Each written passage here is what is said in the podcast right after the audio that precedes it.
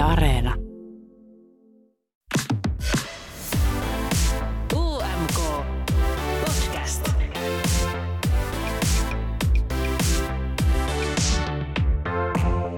Kevät on täällä ja aurinko paistaa. Vai paistaako? Euroviisojen lavalla oli tarkoitus nähdä tällainen mahtipontinen aurinko, mutta näyttää siltä, että Torinon säätiedotus lupaileekin auringon pimennystä.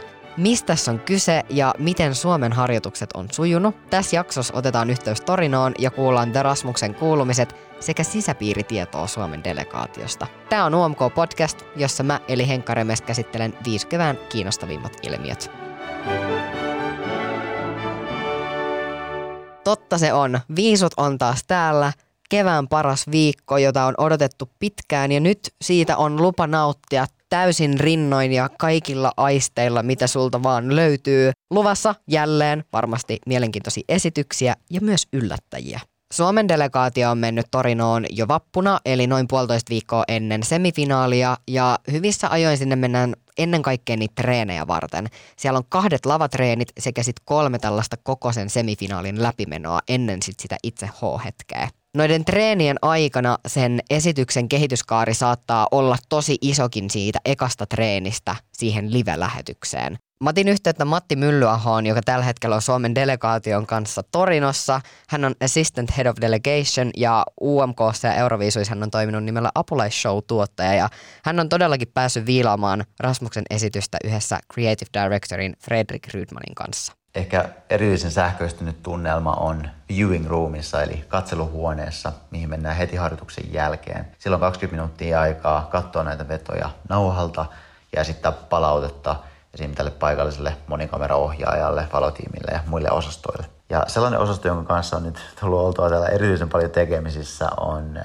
Stage Crew ja Rekvisiitta-tiimi. He on vastuussa näistä Rasmuksen esityksessä nähtävistä ilmapalloista. Täytyy kyllä antaa respektiä, eikä yhtään kateeksi jengiä, joka joutuu ihan mahdottoman lyhyessä ajassa tekemään näitä lavasten vaihtoja.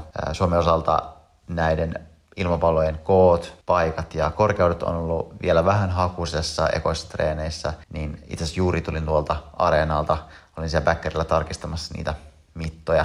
Ja se kuhina, mikä siellä kävi, niin se oli kyllä jo itsessään kokemus, että siellä pienessä tilassa säilytetään näitä eri maiden lavasteita ja, ja iso tiimi siellä sitten selvittää erinäisiä tilanteita isoin elein Italian, Englannin ja Hollannin sekoituksella.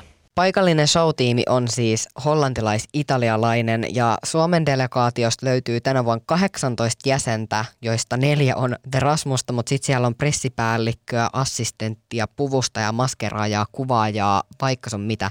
Näitä on listattu tarkemmin muuten uuden musiikin kilpailun Instassa, joten kannattaa mennä sieltä tsekkaamaan. The Rasmuksen Lauri laittoi mulle myös viestiä ja kertoi, että he päätti olla lähekkäin lavalla, että he saa sellaisen intensiivisen tunnelman siihen esitykseen ja vähän samanlaista fiilistä, mitä heillä on esimerkiksi keikoilla, koska he tykkää soittaa tolleen lähekkäin, mutta siitä huolimatta on tulossa kuulemma näyttävä ja iso show.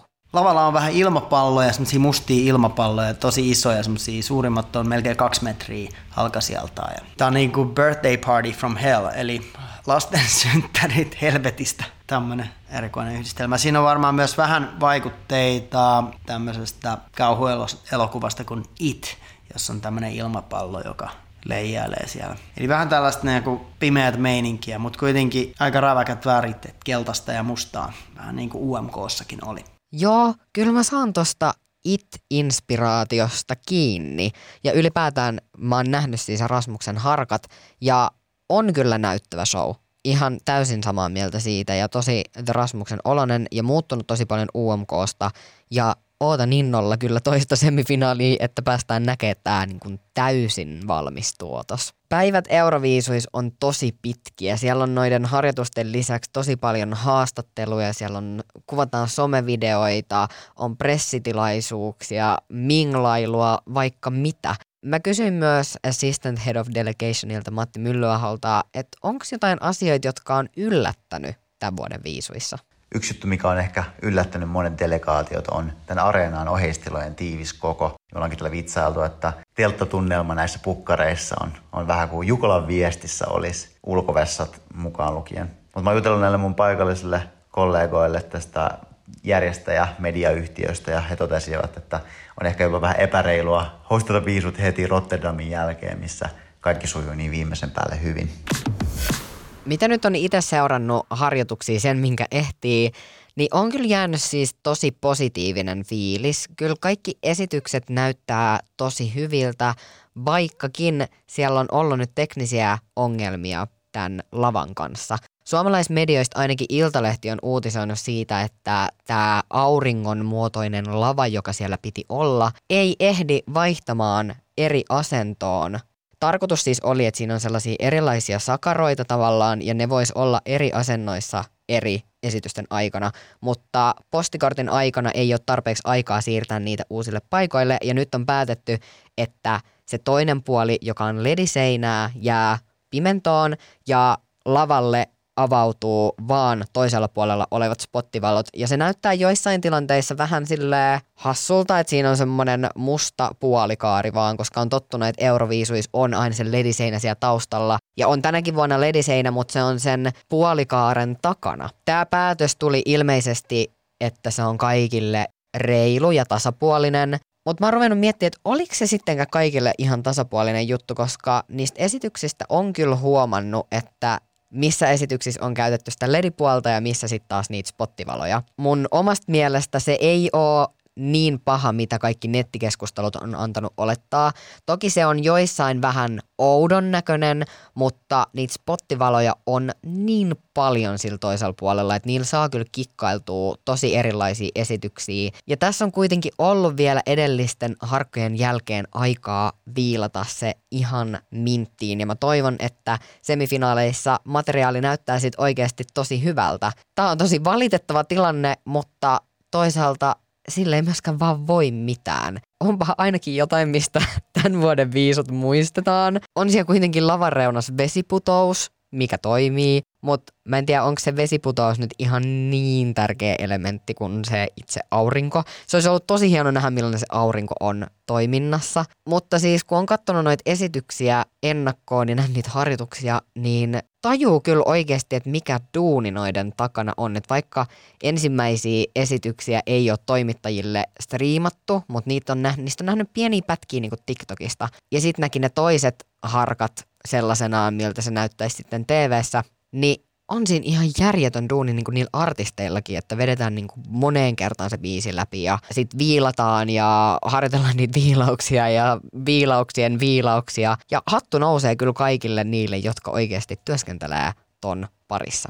Euroviisujen ympärillä on pyörinyt myös huhu, että Moneskin ei esiintyisi livenä paikan päällä. Se on melkeinpä jopa sääntö, että jos Euroviisut voittaa, niin seuraavana vuonna pitää esiintyä siellä livenä. Ja nämä puheet onneksi osoittautu täysin huhupuheeksi, koska viime viikon loppuna Euroviisut omilla sivuillaan julkisti, että Moneskin tulee todellakin esiintymään finaalissa 14. toukokuuta Torinon lavalla – ja heiltä on myös tulossa perjantaina single nimeltä Supermodel ja he on esittämässä tämän siellä Euroviisussa paikan päällä. Ja mä vähän tässä mietin, että voiko sitä biisiä kuunnella perjantaina, jos ne esittää sen lauantaina viisuissa, koska onhan sen nyt viisulavalla varmasti erinäköinen kuin se, että sen kuuntelee vain jostain striimauspalvelusta. Mutta ihan mahtavaa, että Moneskinilta saadaan uutta musiikkia ja vielä mahtavampaa, että heidät nähdään Euroviisuissa, koska – ollaan rehellisiä, tämän vuoden viisut ei olisi viisut, jos Moneskin ei esiintyisi siellä.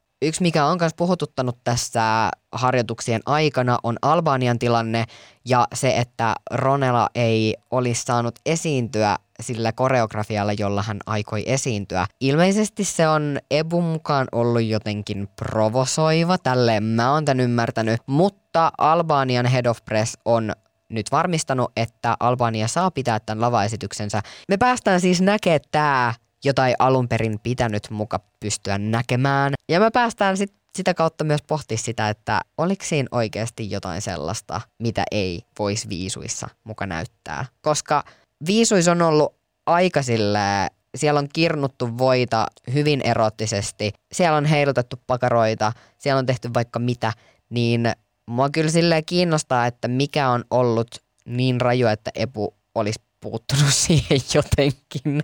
The Rasmuksen liikkeet totta kai puhututtaa myös ainakin Suomen somessa, mutta myös Euroopan laajuisesti kaikista näistä artisteista keskustellaan.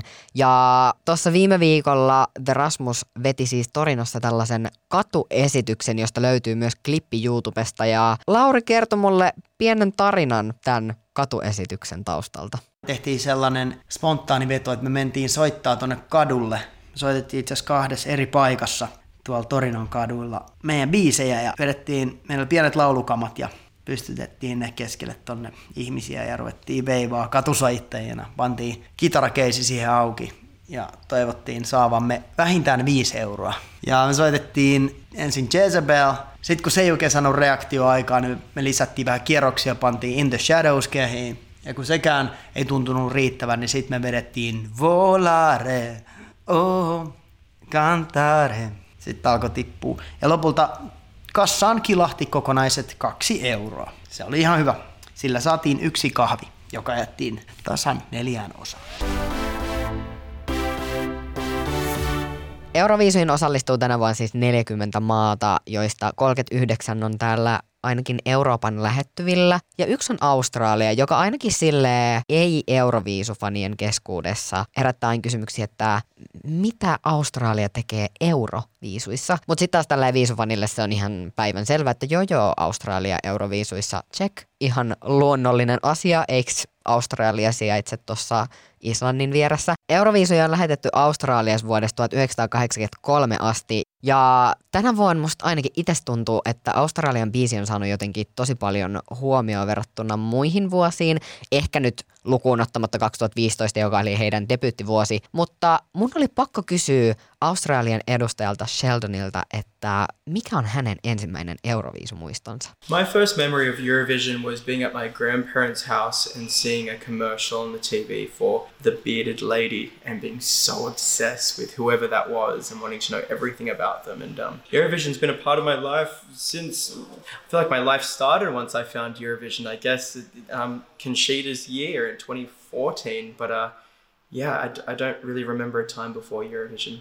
Kisakatsomo on myös Euroviisuissa tosi tärkeä, oli se sitten isoäidin kanssa niin kuin Sheldonilla tai kavereiden kesken tai perheen kesken tai, tai vaikka yksin. On tosi moni eri tapoja fiilistellä viisuja. Jotkut tykkää tehdä bingolomakkeita, jotkut tykkää somettaa tosi paljon. Me juttelin kisakatsomoista myös Darra Vapaana podcastistakin tutun Laura Vathenin kanssa, joka siis kertoo, että viisut on hänelle hyvä tapa nollata, koska tosi usein darrattomilta ihmisiltä kysytään sitä, että että jos ei juo, niin millä nollaa, niin viisut on hyvä. Ja Laura lähetti myös terveisiä kisakatsomovinkkien muodossa. Mun paras vinkki viisukatsomoon on se, että varaatte sinne moktailin tekotarvikkeita koko pöydän täyteen.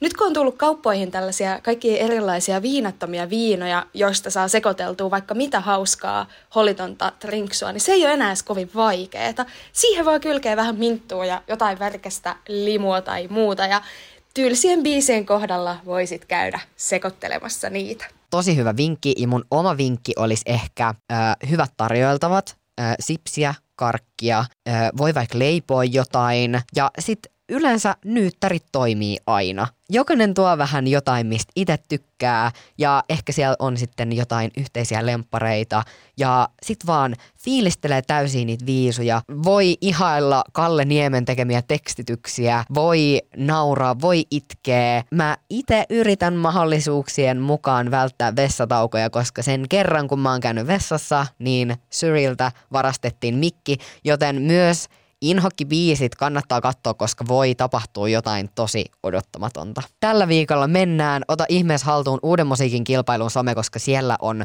tosi paljon behind the scenes matskua The Rasmuksen matkasta, eli at uuden musiikin kilpailu. Ja viisujuttuja muuten löytyy mun ja Yleäksän Instagramista, eli at henkkaremes ja at yleäks. Tänäkin vuonna Euroviisujen aikaan järjestetään chat-keskustelu osoitteessa chat.yle.fi. Meikä on siellä ainakin mukana, toivottavasti säkin oot. Ja muista myös, että viisut voi kuunnella tänä vuonna suorana Yle Xltä, eli jos haluaa vaikka jotain uutta perspektiiviä viisuihin, niin voi tehdä vaikka niin, että laittaa telkkarin mutelle ja radion päälle. Tai jos oot automatkalla tai töissä tai missä ikinä telkkari ei pysty katsomaan, niin viisutunnelmaan pääsee myös radion kautta yleäksän taajuuksilta. Tämän podin parissa me kuullaan vielä ensi viikolla viisujen jälkimainingeissa, eli tiistaina 17. toukokuuta tulee tämän kauden viimeinen jakso ja käydään sitten itse viisuviikko läpi.